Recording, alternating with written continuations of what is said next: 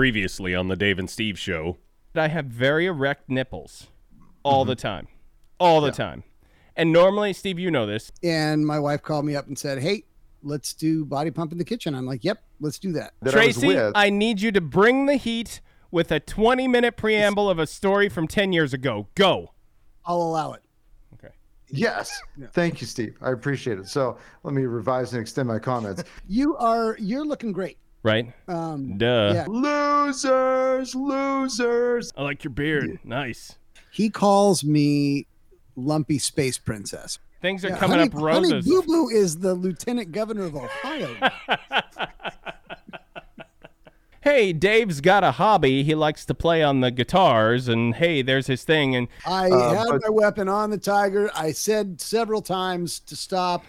The tiger did not stop, and I was forced to kill the tiger. yeah, Ah, did you see that? It hit him in the face. It hit him in the face. I uh, um I uh I was a li- I one time um you guys do not even know how many people on an average plane flight have to wipe their asses with their own shirts and ride the rest of the trip out topless. but if you get Yeah. rid of it it's you're just going to look like a shift manager at H&R Block. Yeah, ba- basically, I'm a Boeing swing shift worker at, at that point.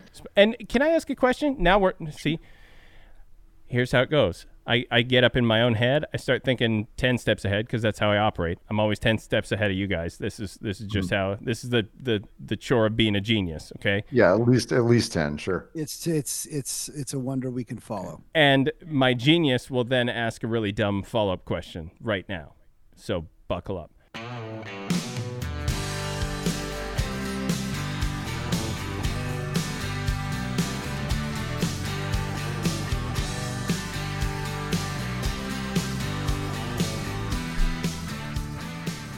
Show number 57 of the Dave and Steve Show. I am Dave. Sitting right alongside me, a mere 27 miles away, is Steve. I'm Steve. And from parts unknown, the lovely and buxom Tracy. Yeah, I put a, a little extra conditioner in my beard tonight, and uh, I don't mind telling you, it looks pretty awesome. This is actually what I wanted to ask you first and foremost. On the last show, we talked about your Fu Manchu, and I floated the idea of potentially at some point, once you've reached your what I'm now calling your cancerversary, which comes up Yes. in June, I am now. I, I floated the idea of Tracy. Did you think about maybe at that point getting rid of the Fu Manchu because you were worried about you? Uh, you were actually you kind of went back and forth a little bit about whether or not you were trustworthy looking or not. And I said maybe that's one of the things you could do. Over the week, did you give any thought to that? I really did. And one of the things that, you know, not looking trustworthy is a detriment and a bonus at the same time. So I had to do some serious calculations about what it is I really wanted for the next, you know, five years of my life. And I've decided I don't know. Okay, all right. At least you're at least you've decided. Can I ju- can I just say, if you decide to get rid of it, we shave you live on the air because that makes good podcasting. Anytime, Yeah.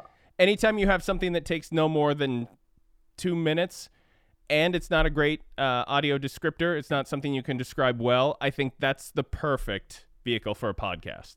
You know, I, I feel like we've been teasing our audience with um with a good host shaving. Like Yeah, I know we've talked about shaving you, Dave. No doubt. I, I, I, I nobody's offered to shave me, but I would love to be shaved. And Tracy, now we could shave your beard. I mean, that we should. Is are there any sponsors out there that want to sp- like shaving cream or like Gillette or Well, there's that manscaping one that sells like uh, man shaving products. They're supposed to. This is one of the things too. You guys don't. Maybe maybe you do have to deal with this. Maybe you don't. We all know that I'm a very hairy guy, right? And so Sure. anytime I get one of those ads for one of these types of men's grooming systems that comes up, I, I'm I pay attention. I stand up and take notice because I do have a lot of body hair, and so I see this thing for like, hey, Manscaped, this is this is this company, and they, and they're not a sponsor, and based on what I'm about to say, probably won't ever be, but. I see this advertisement for this manscaping, and it's that one of the things that they have. They, I forget what it's called, but it's literally a ball hair trimmer, right? And it's supposed to be like, it's supposed to be something where uh, it doesn't cut, it doesn't nick, And for you ladies out there, or for you guys who have never had to uh, worry about anything remotely close to hair on balls or anything like that, let me just tell you this: you nick a ball, you nick the sack in any way, shape, or form. It's one of the hardest things to get to stop bleeding you will ever experience in your life. It doesn't. It doesn't gush. It just won't stop. And so yeah, it, it reminds me of the uh, the Kool Aid commercial where the, uh, the the the jar of Kool Aid comes smashing through the It's wall. and exactly like everywhere. Yeah, Yeah, that's that's exactly. It's like the Kool Aid Man trying to break out of your sack, but he can't quite get through the wall. So, the, so, so, I, I I had to go and look at the reviews on this thing, and and it it's everybody's saying the same thing. Like, wow, I nicked myself with this thing and bled like crazy. Like, this is a for people who have to do this. This is a common thing. And so as soon as I saw that, I was like, well, nope, that's not that's not what I need. So I'm I'm still on the lookout. If uh, any of your listeners out there have a good remedy for shaving your balls, just let me know. I'd love to hear from you. So Yeah. who- uh, uh, for for people that have to do this, I, I'm I'm trying to think of a situation where, you know, other than you know a adult film, um, you know whose, uh, you know whose livelihood depends on them shaving their testicles uh, on a regular basis. Well, Like, and, does that- how and, and I work? will say, let me begin by saying this is easily the classiest start to any episode we've ever done. Yeah, So, I just want to. I just want to establish that. But Steve, as you know, hair uh, traps moisture. Hair makes things smell. Like Yeah. there, there uh, excess hair in any spot, and I and I don't Bacteria, mean yeah. even from like a uh, getting frisky with the lady kind of standpoint. I mean just in general, like it's to Tracy's point, bacteria, all that kind of stuff. And so, if you've got a lot, you try and take care of it as best you can, and try and keep it trimmed up as best you can. yeah. I mean, it's the same way with like blackberries in my yard. If I let them go, they take over, and then if I get near them, they start poking me, right.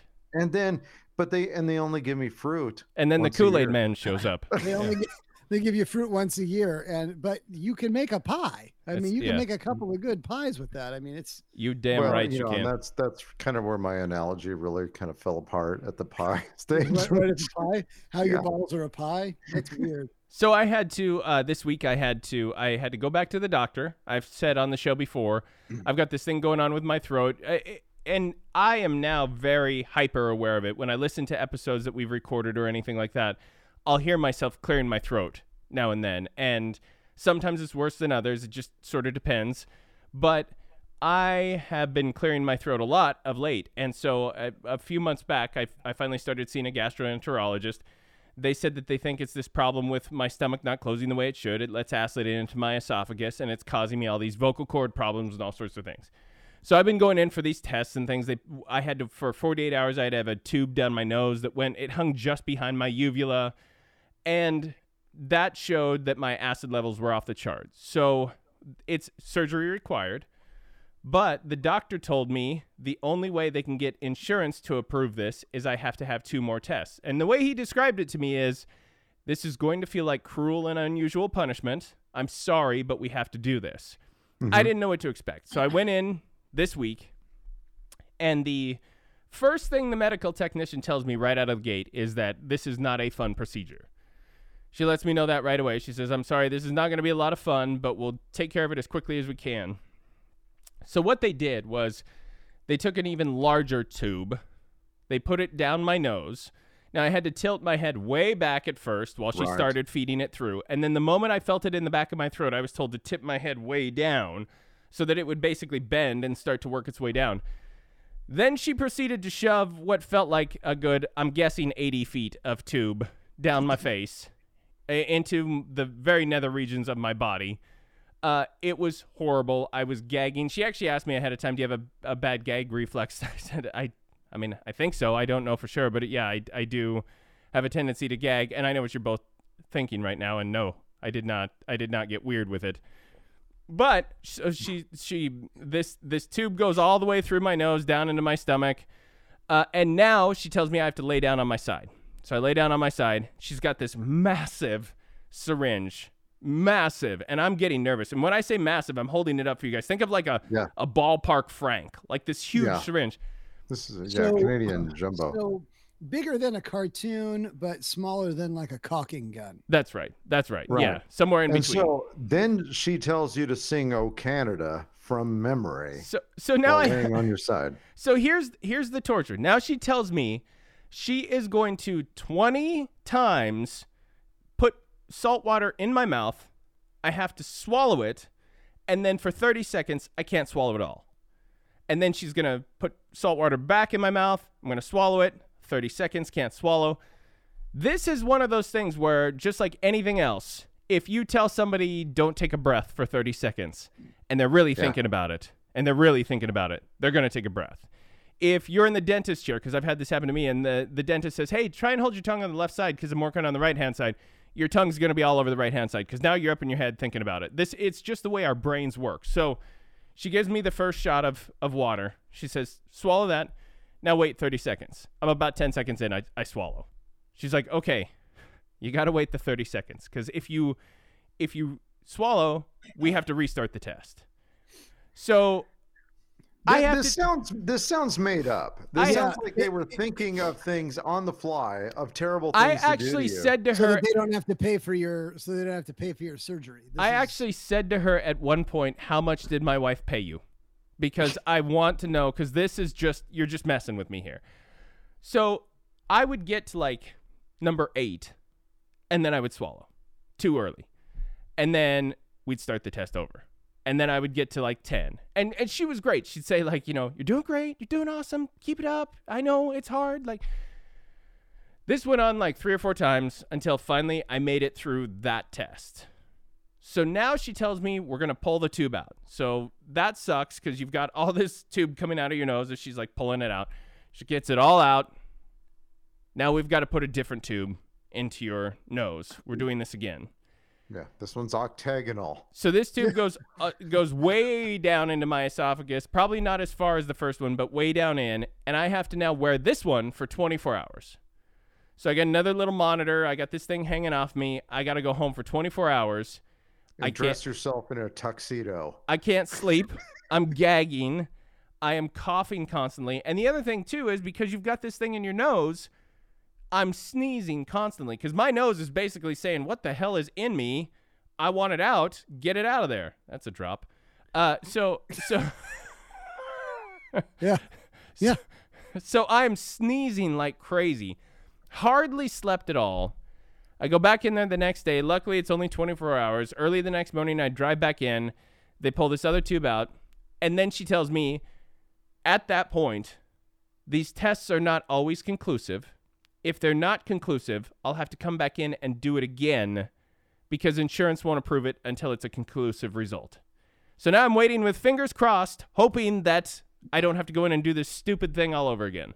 Okay, so how does insurance know that you really took the test? Do do they get do they get the test uh, results as well? I don't and know. and how is your doctor not like doing you a solid on this?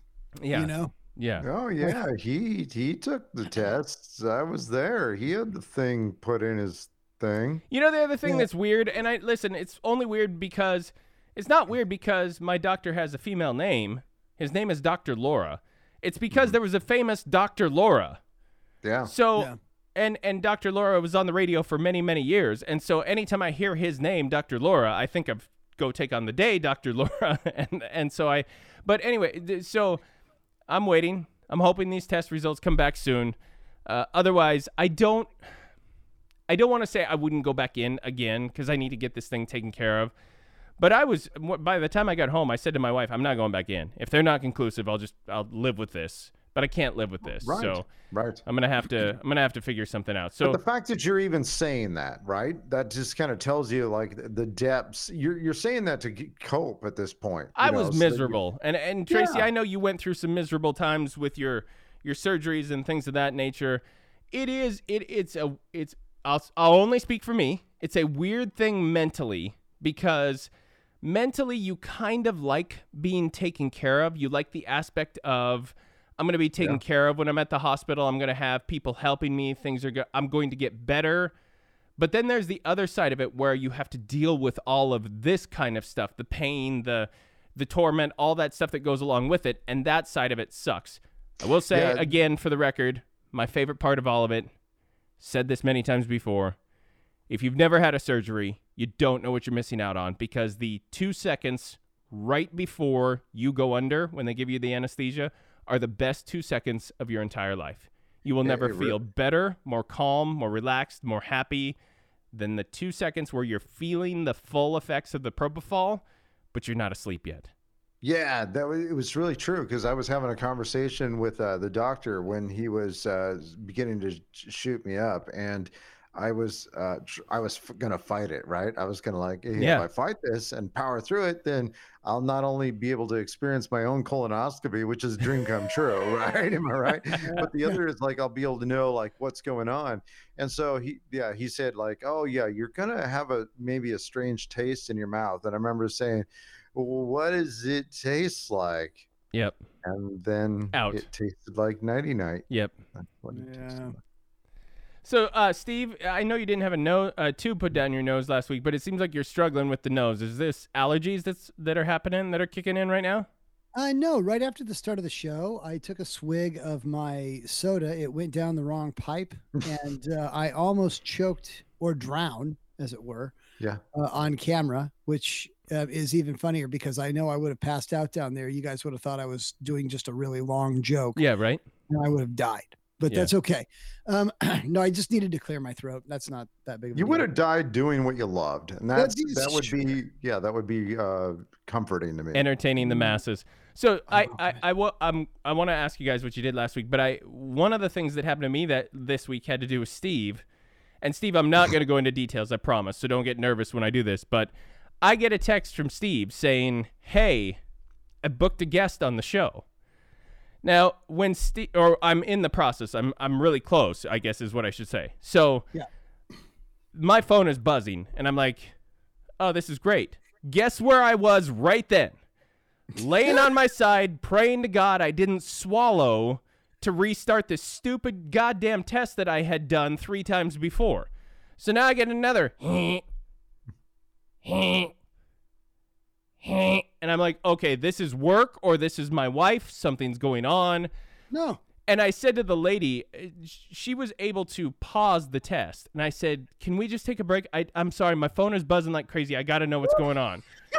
I pull out my phone and look at it, and it is Steve sending me pictures, sending me texts, sending me, I'm close on this person. I'm talking to the agent.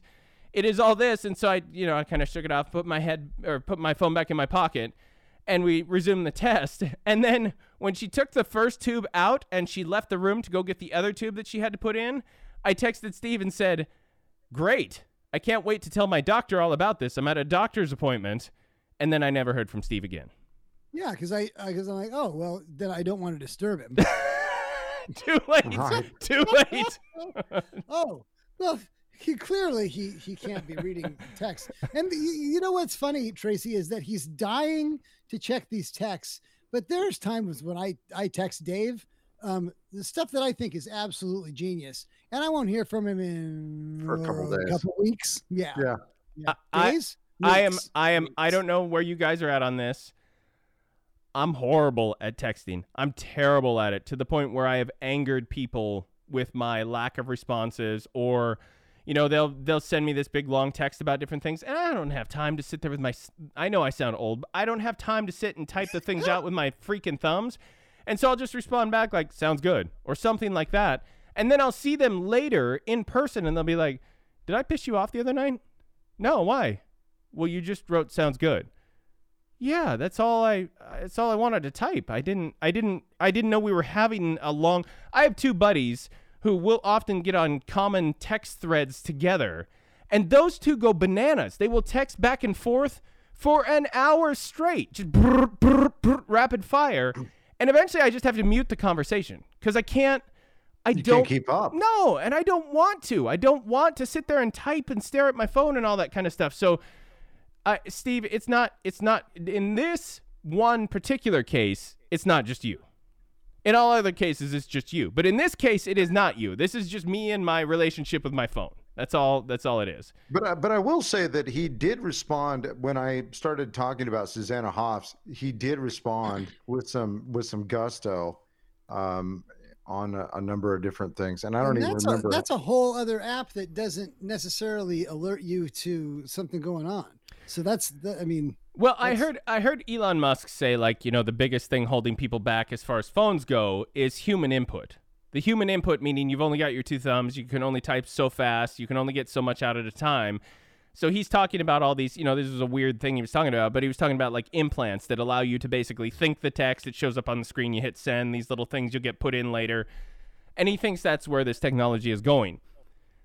I'm actually okay with that because the only time I'll respond to something like today with the whole Susanna Hoff thing that we're talking about off the air, that's an app that I have access to a computer keyboard and I can type out the things that I need to type out and I can type things. If you had sent that to me in a text and I had to answer it on my phone, no way. I would not. but yeah, but I, I sent that on my phone. Well, that's great. So- Good for you. I'm not. I, I mean, it's a humble brag at this point. It point. really is. but- Uh, Tracy, what'd you do last week? You know, I didn't really do um, a heck of a lot. There was a lot of baseball games with the kids, and I got a messy house and uh, those kinds of things. Uh, I didn't go to the doctor. I didn't d- d- do anything. It's just uh, just worked and did junk. You know, Those are the best kind of weeks. Steve, how about they, they you? really are. it's my mom's birthday uh, a couple of days ago, and uh, very happy birthday to you, uh, Sharon Dam. Uh, 75 years young. Wow. Um, yeah, yeah, good, good for her. We get to see, uh, we get to see them this weekend. That's gonna be, that's gonna be fun. I'm, uh, I'm making, I'm making something in the crock pot. I'm pretty Well- excited about it. Can- okay. Well, that's um, great. Can I but, ask? uh, Wait, yeah. don't move on from the your, the birthday thing quite yet. Can I just ask a question? Because my mom was in town for a visit, and at a certain point, uh, my mom was she was playing uh, uh, beanbag toss with us. Uh, okay. And she was doing great. Like we are playing the game, and I just thought to myself, I did the backwards math of how old my mom was, and she's over seventy as well. S- People in their seventies are way more active and way more with it than even their parents were. I think about my grandma at the age of 70. Steve, your grandma was actually pretty active and pretty with it like for a long time. But Yeah. my my grandmas weren't. Like they got to the point where they just sat and waited for the Tonight Show to come on so they could fall asleep in the same chair that they had been sitting in for most of the day anyway.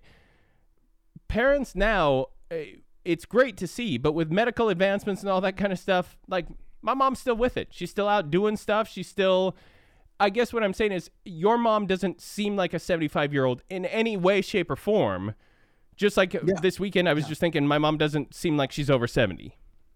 Yeah, it, it is. It's nice. Um, it, I I want uh, I want them to have a full life and be able to get out and do things and see stuff and you know all ad, adventure in their uh, retirement years. That's that's great. So I'm I'm excited to see them uh, and have them have them over this weekend. But I did want to talk about this new thing that's going on. My son Zach is in um he's in high school sports now. Um and it's and it's track which is very different from baseball as i was you know watching everything. His he he was only in one event today. He's normally in a couple of events. He's working on the hurdles but he threw the javelin today and he did okay. Like he had never really done it before. Um he practiced it but um but he went up he threw and he did he did pretty well for his you know first time out and he's he's getting better already so it's great.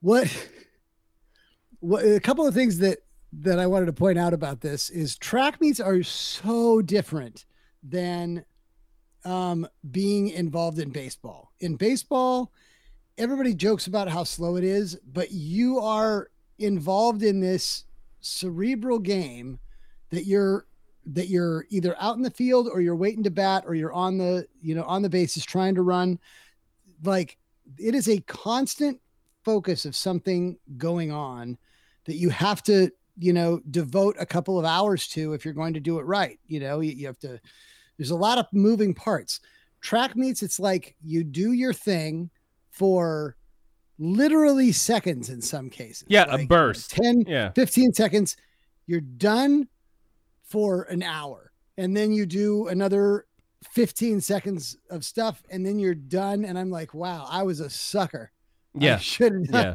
I should have done track. But it, but during that, I'm watching these kids and how freaking focused they were and like laser point focused on just getting this one task done. And it was really fun to watch. Um, I will say that they let way too many kids throw the javelin. Um, they could have they could have cut half of those kids from throw. They're those. I could have thrown a couple of feathers um, Yeah. further than some of those javelins went. It's, Like, it's almost like they had to be told to throw it with a with a dominant hand. Right. Like, no, no, no, you throw it with the wrong hand. That's or not- with a hand is like walk up and, and toss it with their mouth. Um, but it it was really strange, and I don't know if it was because it was you know kind of early in the season, but there were it was like half the kids wanted to throw the javelin, so they just let everybody throw the javelin. it was really strange. Well, and be aware these are emaciated uh, COVID children who have done nothing but let their muscles mostly atrophy for the last 20 months, and now they're trying to throw javelin. So I so yes, that that very well could be the case, but then I see somebody on my my kids track team, um, this young woman, I guess she's a senior. Um, she out through everybody on that field. She th- she looked like um, a collegiate, you know. I thought you were about to throw out like a very famous javelin javelinist's name that I wouldn't have recognized. No, no, I can I can only think of uh, Bruce Jenner. Yeah. but like I mean, I remember the collegiate- Wheaties commercial. Yeah. he he he threw the. Um, Yep. she could have been on a Wheaties box, but um, it, seriously, she threw that thing. Uh, I was I was uh, amazed at it, and really nobody got close to her. Like it just wasn't, and she had great. And she was like one of one of maybe forty of them. So, so here's the question I have. really well. If you're gonna pare this group down, you're looking at it. You got 40 javelin throwers, and you're like, no, no, no, no. Only only 12 are gonna throw the javelin. Like, uh, how do you just with just what's your quick like three second, I just eyeball to make sure that like, you're cutting the right people? What would you do? Um, uh, it- it- distance of their first couple of throws. No, I? I would not let them throw at all. I for Oh, me, wow. spell spell javelin. Oh, there you go. There you go. That um, I don't, I don't, I don't, I don't know. I, I don't and, know. and that- then I then I would uh then I would it would be a trick because I would be like, no, no, I meant the car, Yeah. the javelin. Yeah, the- I'm, I'm texting my my wife. Um, uh, was away from me. I'm texting. I'm saying, hey, I'm watching. I'm I'm watching this girl throw the javelin, and she could hunt elk with this thing. Like she's really good, and it was it was fun to watch. But um, but like I said, you know, there are some that have promise and and would be able to, you know, move forward in it, and there's just some that that shouldn't. they don't allow. There's not enough booing at track meets, Right. And, and that Yeah. to me i- is I don't have the patience for it because if my kids turned out for track, there's no way I would go watch any of it. I would My- be like dropping them off. Hey, uh, I, be- I guess your meet will be over in a couple hours, and uh, I'll miss you. we so we had a good we had a good time right um and we enjoyed watching all the kids uh race right? What my wife said because she ran track she's like wow there's an awful lot of positive feedback on this on this uh on this you know field. She said i didn't hear any of that shit when i was in track. It was all like faster. You're you're you're, you're too slow you know just horrible horrible things that they would yell and absolutely brutal Okay, so hang on. So counterpoint there. Your Mhm. wife grew up in that environment. Horrible, awful, run faster, do more. And guess what? She's got a damn PhD. Okay? So maybe Yeah, that's oh. not that bad. I, I'm not. I, I'm. I'm not judging that way. She. I. What I'm trying to say is, she. She was like, okay, it's it's a safe space for these kids to to to be at, and she's just like, you know, I. You know, she was almost kind of like, you know, there could be a little more. Yeah. Could be a little- There could be a little little more more. Now, Absolutely. now the flip side of that coin, Steve, is is our track coach in at our high school was also our football coach, and he coached football the exact same way he coached track, which is screaming and calling you a Nancy and saying that you were a baby and that you were never going to be anything. And he said much worse than that that I'm not going to say on the air, but there is there is the reverse of that. I'd like to meet in a happy middle somewhere. I'm just not quite sure where that happy middle is. But I, the other thing too is that was the that was the day and age, and I'm sure this still goes on a lot in small towns like the one we grew up in they just didn't have a track coach. Nobody knew anything about track, so they were like, "Well, hey, the guy who coaches football, it's his off season by a long shot. Let's just Yeah. let's just Yeah, have him coach track." PE twice. Yeah, sure, and they were out there throwing discs. They were throwing shot puts. They were throwing javelins. They were thro- he didn't know anything about how to throw any of those things or do any of those things. He, he knew how to hit people in the face with a football helmet on, but somehow he made it to, to track coach. So that was the one thing that I knew about javelin was how I learned how to throw a javelin in that PE class, right? Right. With the with the split fingered forked um, uh, throwing um, piece, and I'm like, okay, that's how you throw it. And then I'm like, okay, so Zach, how are how are you throwing it? You, are you using the? And he's like, no, I'm do, holding it. You Yeah, holding the handle. Like this. Yeah. And um, and I'm like, oh, well, that's not how I learned. And he's like, yeah, Dad, things have evolved since you. And I'm like, oh, you hold on. And I I, I immediately go um, on the internet. I'm like, hey, uh, how do you how do you hold the javelin? There there are actually three different um, holds, and one of them was mine, and one of them was his. So we're we're okay. But You're at an impasse right now. I'm Mm. gonna I'm gonna have to I'm gonna have to uh I'm gonna have to heavily bleep the story that I'm about to tell, but but I want to tell it unbleeped here, and then I'll bleep it before we post the show. But great. so so that football coach, that same football coach, to tell you how different times were and to tell you how different that era was, and and again, this probably goes on in lots of small towns to this day, but this was our our football coach. So our football coach, at a certain point, got really angry at us during a practice. I don't even remember what it was for, but he basically said, "You f***ing Nancy's, you need to get shit together. You're a f- bunch of crybabies, and I'm not doing this anymore." And one of our players didn't like he he said some other things very uh, non PC things that I'm not even going to get into. One of our players decided to go home and tell his parents, and his parents lodged a complaint. They actually called the school the next day, explained the things that were said, and really, really gave the school an earful. So we have practice that night, and coach brings us all back out onto the field. Gentlemen, I need you to take a take a take a knee. Uh, grab your helmet. Let's take this helmets. is not going to go the way you think it's going to go. let's let's take helmets off. Um, go ahead and take a knee.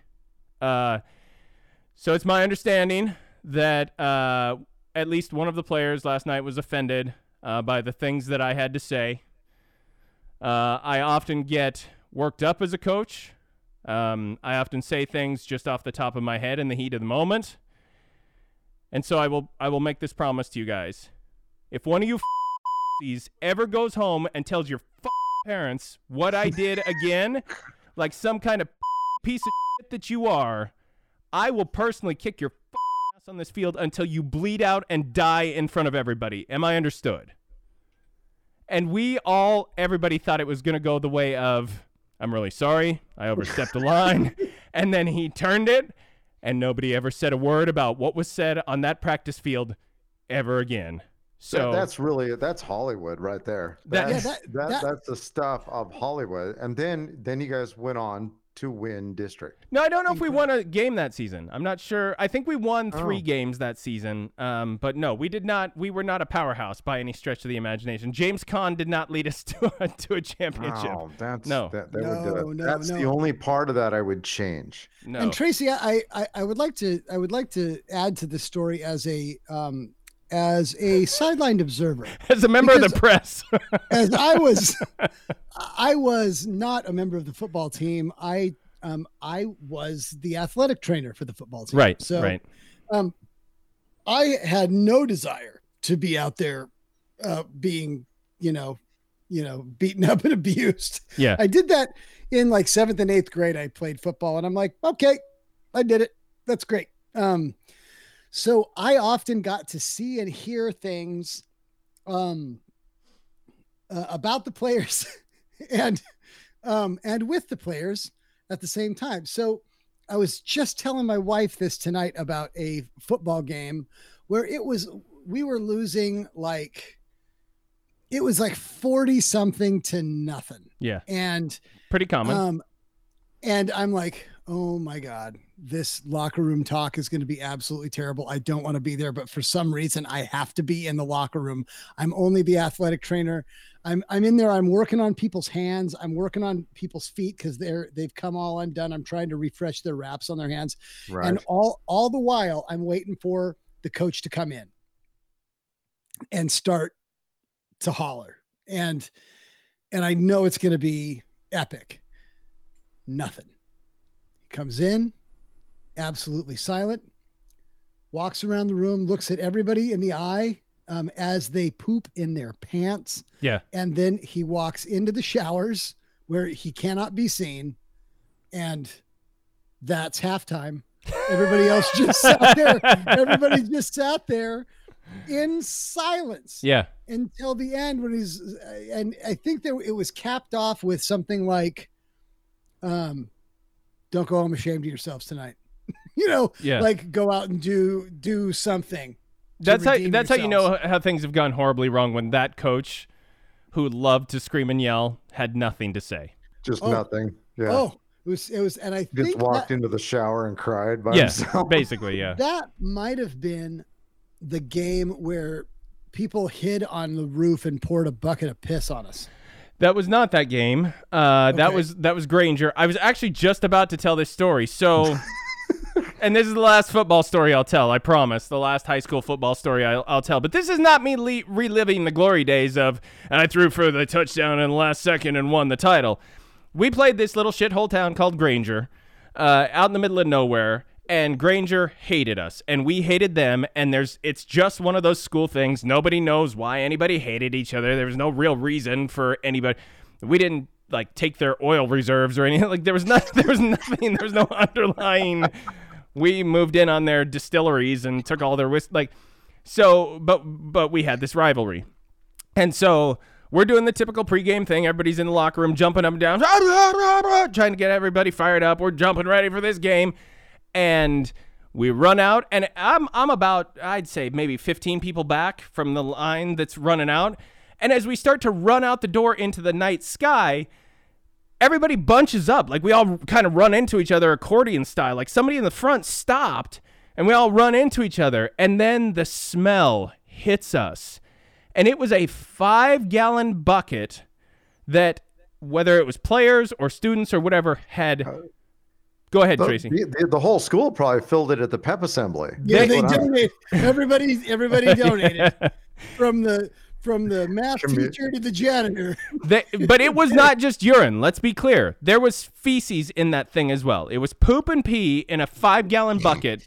They well, stood. You're trying to squeeze that much pee out. Some poop's going. they stood on top of the locker room, waited for us to run out, and then dumped it. So the first three or four kids that made it out the door got a face full of poop and pee dumped on them. So that's how the game It's a big bucket of pink eye. that's how the game started. And our coach told them that's fine. If they want to dump shit and piss on you, you play the game with shit and piss on you. Make them vomit. Play like this.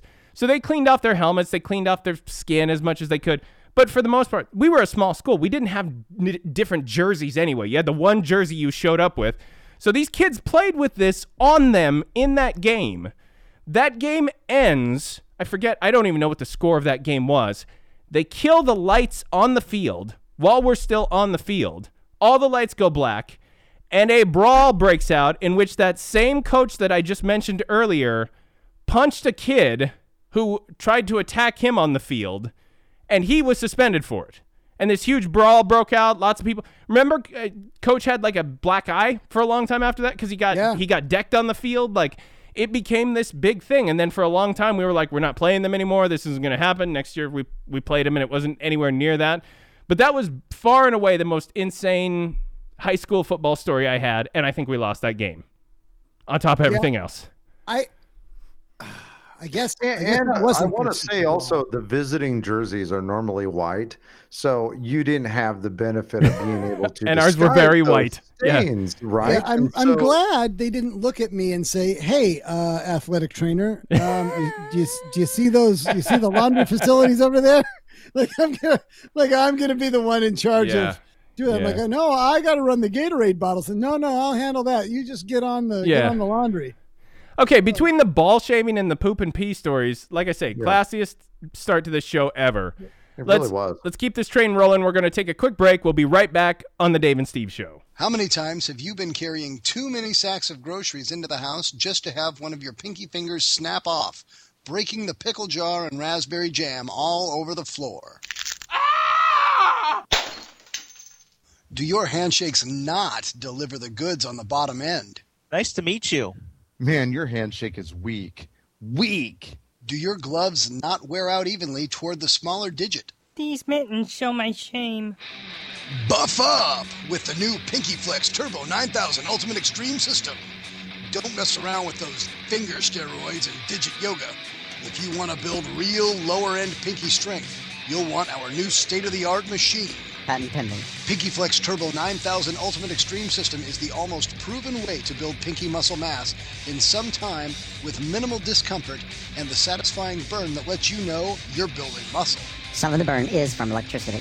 The Pinky Flex Turbo 9000 Ultimate Extreme System is the only hand exercise machine that builds muscle mass using old fashioned exercise with the speed and safety Not safe. of small electrical stimulation. Son of a. Just insert your hand and plug the Pinky Flex Turbo 9000 Ultimate Extreme System into any 220 or dryer outlet that you choose and let the Pinky Flex Turbo 9000 Ultimate Extreme System do the work for you. Should I try it? Only if you want hot, sexy man hands from your thumb to your pinky. The Pinky Flex Turbo 9000 Ultimate Extreme System. Available now in these fine stores. Happy Hand Adult Emporium. Walmart. God bless America. Carter, are you prepared to take the constitutional oath? I am. Would you place your left hand on the Bible and raise your right hand and repeat after me? I, President Carter, Hey, did I ever tell you guys about the time I met President Jimmy Carter? President Carter came to Seattle for a book signing during the Christmas season to promote his little book of holiday memories called Christmas in Plains.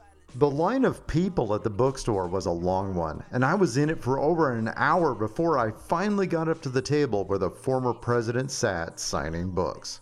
And just as he was about to take my already purchased book and sign it, one of his staff announced that the president would be taking a break. So there I was, standing across the width of a garage sale table from President Carter while he rested and drank water. So I struck up some conversation with him and I asked him what his plans were for the Christmas, and he told me that he had a nice quiet time that he had planned to spend with the former First Lady, Rosalynn. He then very honestly and warmly asked what I had planned to do for Christmas, and I really wanted to spare him the details of the awful time I was certain was ahead of me when I was visiting my brother's house at Christmas time, where the conversation would be awkward and the dinner would be even worse. So I just told him I was looking forward to some time with my family. He was just too nice a man to drag him down with the sad reality of my family life. Now, Mr. Carter, if you're listening to this podcast, I want to apologize for lying to you. My Christmas was terrible, but I was still glad to meet you. This has been Tracy's. I'm just going to talk about whatever I want to talk about. Minute. I am President Carter. I don't want to. I don't want to uh, be critical of your minutes, Tracy, but uh, Yeah. you're starting to push way past a minute. Tracy Tracy's here with a brand new three minutes. I was uh, rounding up a little bit there. that was that that's a that's a lovely story. Every everybody that I that I talked to that has met President Carter, that's not a bad thing to say about him. wonderful, wonderful man. Yeah, Um, throw a rock and so- you can hit somebody who's met President Carter. That guy gets around. Yeah, that's uh, that's pretty much what I've Do you guys? said. Speaking of uh, old people, do you guys know that uh, today I learned that Cher turned 75 years old? Really? Cher is 75 years old. Cher is the same age as Steve's mom. How is that? How? I, well, that's true, Steve. It, it's today your mom's birthday. No. Oh, okay. It was the 18th. I was gonna say, how did I go this long knowing you and not know that your mom and Cher shared a birthday together? Shared a birthday. Oh, great. That's great. I I sunnied a birthday with. Oh, with- oh god, that's terrible. Oh. Yeah. Such a I- bono. so uh, my son and I were riding in the in the car, and we heard that uh, that she had had the birthday, and she had turned. So then I had to like awkwardly try to explain to my son, who's 13, who this movie or this not movie star, but TV star. I guess movie star. She did a, a few movies. She was known for them. I think won an Oscar for one. So it's not like she, She couldn't. also sang a bit. Right. But trying to explain who this entertainer was, I guess is what I should have said, from an era long since past that he, that he has no, like, uh, I'll, t- I'll tell you, and for you youngins out there listening, don't worry about this next part. I'll keep it brief. Even trying to explain to my son what a variety show was. I, I- and the only saving grace for me was that we had seen a couple years back they did a reboot of the Gong Show and Michael mm-hmm. Myers hosted it. Mike Myers hosted it. And so I was able to say it was kind of like that Gong Show that we used to watch where they would have different acts come out and do things on a stage in front of a live audience and then it le- at least sort of clicked with him. But yeah, the the when I said ho- I had no idea Cher was 75, I didn't realize that I was gonna have to spend the next eight and a half minutes trying to explain what a Cher was, what Yeah, a variety and- show was, and- what And as difficult as that is, think about how impossible it'll ever be to explain what Circus of the Stars is. right. Oh, Yeah. Oh my god. Yeah. Yeah. or or battle, Battle of the, network, stars. Yeah. yeah. Yeah. That one's that one's a little easy because I could just tell him imagine one of the Kan- Kardashians competing in Wipeout, and then he'd at least be able to put some of it together. Ah, There yeah. you go. That, that's that's yeah, that's And better. Still yeah, you no, want to no see trapeze though. Yeah. watch To- Tony Dow uh, delight you for a minute and a half on trampolines. All right, you know what else delights me? Tracy's headlines. And now, straight from the Dave and Steve Show news desk in beautiful Anytown, USA Plaza, it's Tracy Green with this week's headline. Oh, yeah! Our first story a farmer in Belgium has caused a stir after redrawing the country's border with France. Local history enthusiast was walking in the forest when he noticed the stone marking the boundary between the two countries had been moved about two and a half meters. I have experience with this. Let me explain. So when I bought the house that I bought, uh, the the guy who owned it, we had closed on it, so we were actually moving in. And the day that we were moving in, he was gracious enough to take me around my house and sh- that I had just purchased and show me all the all the amenities. Like, hey, here's the drain system. Here's the th- spot where you can turn the faucets on and off outside. Here's where all that kind of stuff. And as we got to the giant, Steve, you've seen this. Well, Tracy, you have too. You've been out here. Stone wall next to my driveway. he said to me, by the way, just so you know, I built this stone wall about 10 feet onto your neighbor's property. Uh, it's actually encroaching on his land by quite a bit. I didn't realize it when I had done it. I only realized it after the fact. But I just wanted to let you know that I went and told him that I had done this last night. God. Yeah. Oh my God. So he said he seemed pretty cool about it, but he might ask you to move it. It's a it's a at, at its at its That peak. not a small thing. You're at- talking about at a- bringing in equipment to do that. correct. At its peak, it's probably five feet tall, five and a half feet tall, and they are giant. Imagine like the weird like quarter circle shaped pavers that you can put around in your yard and things. Imagine giant, massive versions of those. This thing is built from those. It's not. i i there's no. There's no easy You, way. you should negotiate a contract with him for a dollar a year. Yeah. Yeah. Uh, yeah, for like 20 years or something. So how long? How old was that fence? How old was that wall? About four years old. Okay, not enough. No, Because if, if if it goes so No, many yeah. years, of course that it becomes yours. Yep. And, And, the the other thing is he poured asphalt right up to that wall on his side. So not only would I have to get the wall out of there, I'm going to have to dig up Tear a up driveway. ton of asphalt in order Yeah. to relocate it. Luckily, my neighbor is awesome, and we've since become buddies and talked to each other a lot. And he's like, "I don't care. Like, I don't. It, it's a it's a part of my land. I don't use it all. I don't I don't care at all." So, luckily, he was very cool about it. But I I always said to my wife, like, kind of a dick move to the the night before you move out of the house forever, going over and submarining the new owner of the house by letting the guy know that you built the the wall in the wrong spot. So anyway, Tracy, keep That's going. True. The Belgian farmer, apparently annoyed by the stone that was in his tractor's path, had it moved inside French territory. Instead of causing an international uproar, the incident has been met with smiles on both sides of the border. He made Belgium bigger and France smaller, but I'm not sure that's a good idea, said David Lavaux, mayor of a nearby Belgian village uh, spoke with French television. The border between France and what is now Belgium stretches 390 miles. It's formally established under the Treaty of Kortrijk, signed in 1820 after Napoleon's defeat at Waterloo. Steve, where do you land on the whole Belgium France thing? Where, who, where who's your who's your favorite there? You know, um, I, I, I, I like I like France. Um, I like uh, I, I like a lot about Belgium as well. But uh, but I, you know, uh, I I think I'm gonna have to I think I'm gonna have to land on the on the French side. I'm sorry, I- that's I- incorrect. Tracy, please Yeah. continue. Yeah, anyway, so after realizing it was merely a mistake, the French government did finally formally withdraw their surrender and put the marker back where it belonged. Okay. Nice. So there you go. Second story a man was charged Monday for an explosive gender reveal party that was heard by nearby residents in New Hampshire and Massachusetts. Anthony Spinelli of Kingston was charged with disorderly conduct, police said. Police in Kingston, a town not far from the Massachusetts, Massachusetts state line, received reports of a loud explosion the night of April 20th. They responded to, to a nearby quarry where they found people who acknowledged holding the gender reveal party and letting off the explosives.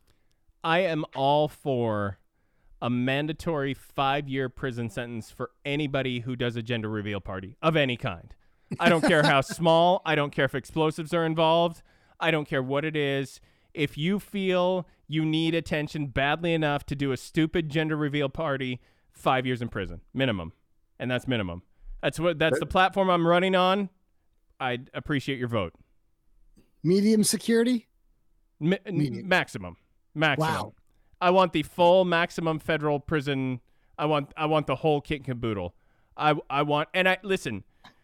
I will do everything in my power to make sure that everybody in that prison knows that you're one of the gender reveal party people. Ooh, wow, that's, That's- below the line. Yeah, that's Right. right. Whether it's a scarlet letter you have to wear or whatever it is, I will make sure everybody in that prison knows and I appreciate your vote this November.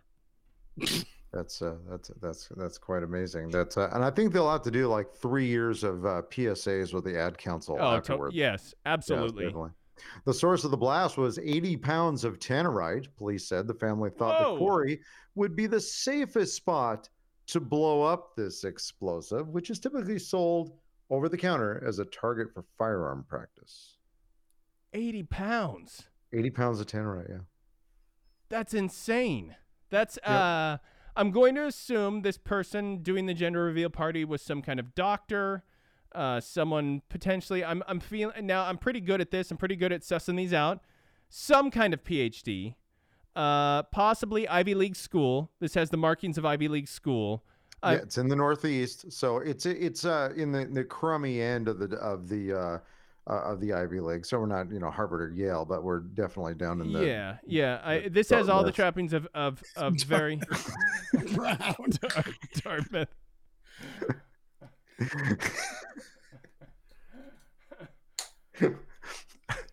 You listen, Listen- folks. Listen to me very closely, okay? Nowhere else can you tune in to hear Dartmouth and Brown get slagged on than the Dave and Steve show. This is the only place you can tune in to find this kind of humor. Only right here.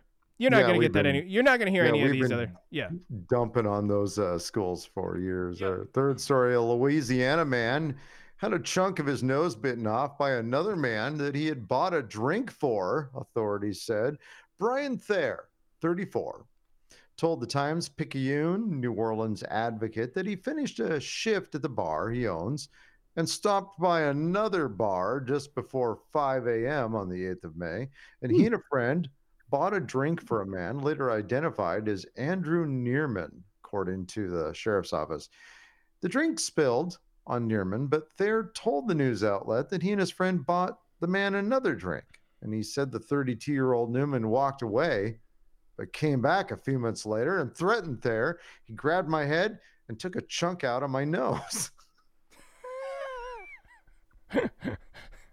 Things escalated So if quickly. you're, add- if you're adding this up, he left a bar that he owns, Right. and then immediately went to another bar. Yeah. At, at 5 a.m. At 5 a.m.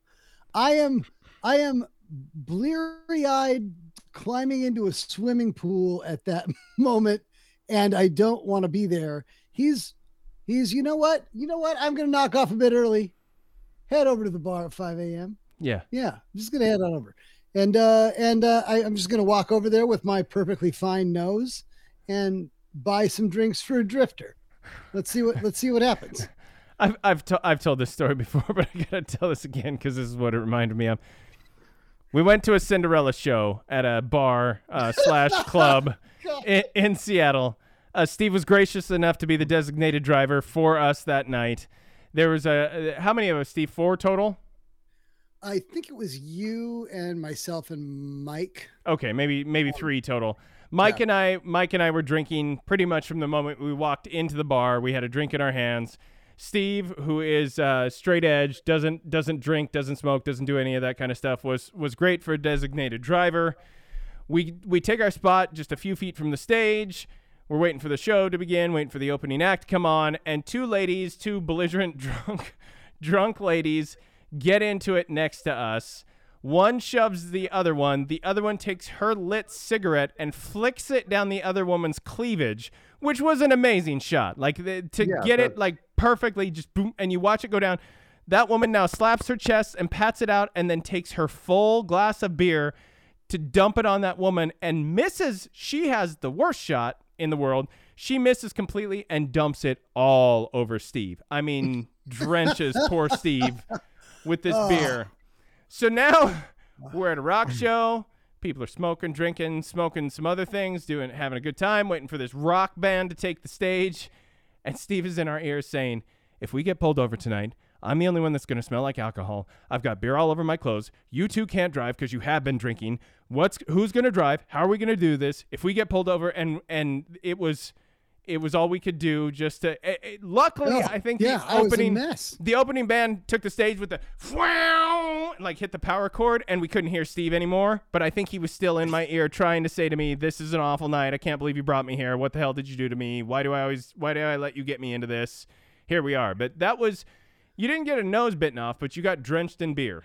Yeah, I, I didn't. But you know what made that night right was when I went up and uh, I, I, I, I talked to the drummer. The drummer gave me one of his drumsticks. Everything was fine. Yeah. Yeah. Yep. He said, "You're you're cool. You smell like beer." Yeah, And then gave you nicest, nicest guy in rock and roll. Um, oh, All right, please continue, Tracy. Yeah, so the deputies did uh, catch up with Neerman, who in a testimony said, I was just accosted by him, so I bit him in the face. Nobody ever thinks about you bite a nose off, you get a chunk of nose in your mouth, you also get a chunk of boogers in your mouth. And that I would be fine.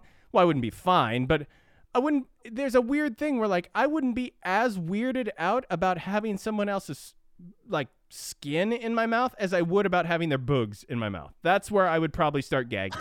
Boogers and probably some blackheads too. I mean, there's gonna. I Right. mean, face it that that person's been awake for a long time. Probably. Ha- I mean, it's Yeah. five a.m. They Yeah. pulled an all nighter. They probably have not exfoliated their pores. Yeah, So- and uh, and the normalizing toner and astringent that's necessary to keep that skin clean and the pores open. Yes, I've- Exactly. Yes, absolutely. Our fourth story Param Sharma, 25, has posted multiple videos to Instagram in which he appears to operate a Tesla while in the backseat with nobody at the wheel. Now, police in California arrested Mr. Sharma on May 10th for alleged reckless driving after an officer said he saw him operating a Tesla Model 3 from the back seat on a Bay Area highway. So just tonight, we my son and I were driving to get sodas because we had ordered pizza.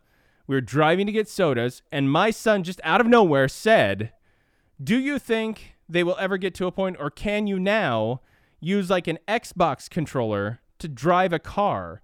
Because I'm so used to holding an Xbox controller, I feel like the barrier of entry to driving a car would be a lot less if I could just drive it the way I use the triggers for the gas and the brake, use the stick to steer. And I said, "Uh, well, probably not, but at the same time, by the time you reach adulthood where you're self sufficient, you've got a good career, whatever it might be, and you can buy the car you want to buy, that car will drive itself. We're we're already getting close right now, and by the time if you go if you smash cut to 15, 20 years from now, every car is going to have the you're going to have the option of that car driving you anywhere you want. And I, I firmly believe this will not even be an issue of somebody being in the back seat or anything like that. You'll be able to sit anywhere you want in the car, and the car just drives you from point A to point B because it's so streamlined and works by then. So, but right now, I, I'm still so weirded out by it. I'm It's a- weirded out by the It's a little of self-driving the Wild cars. West, isn't it? Yeah.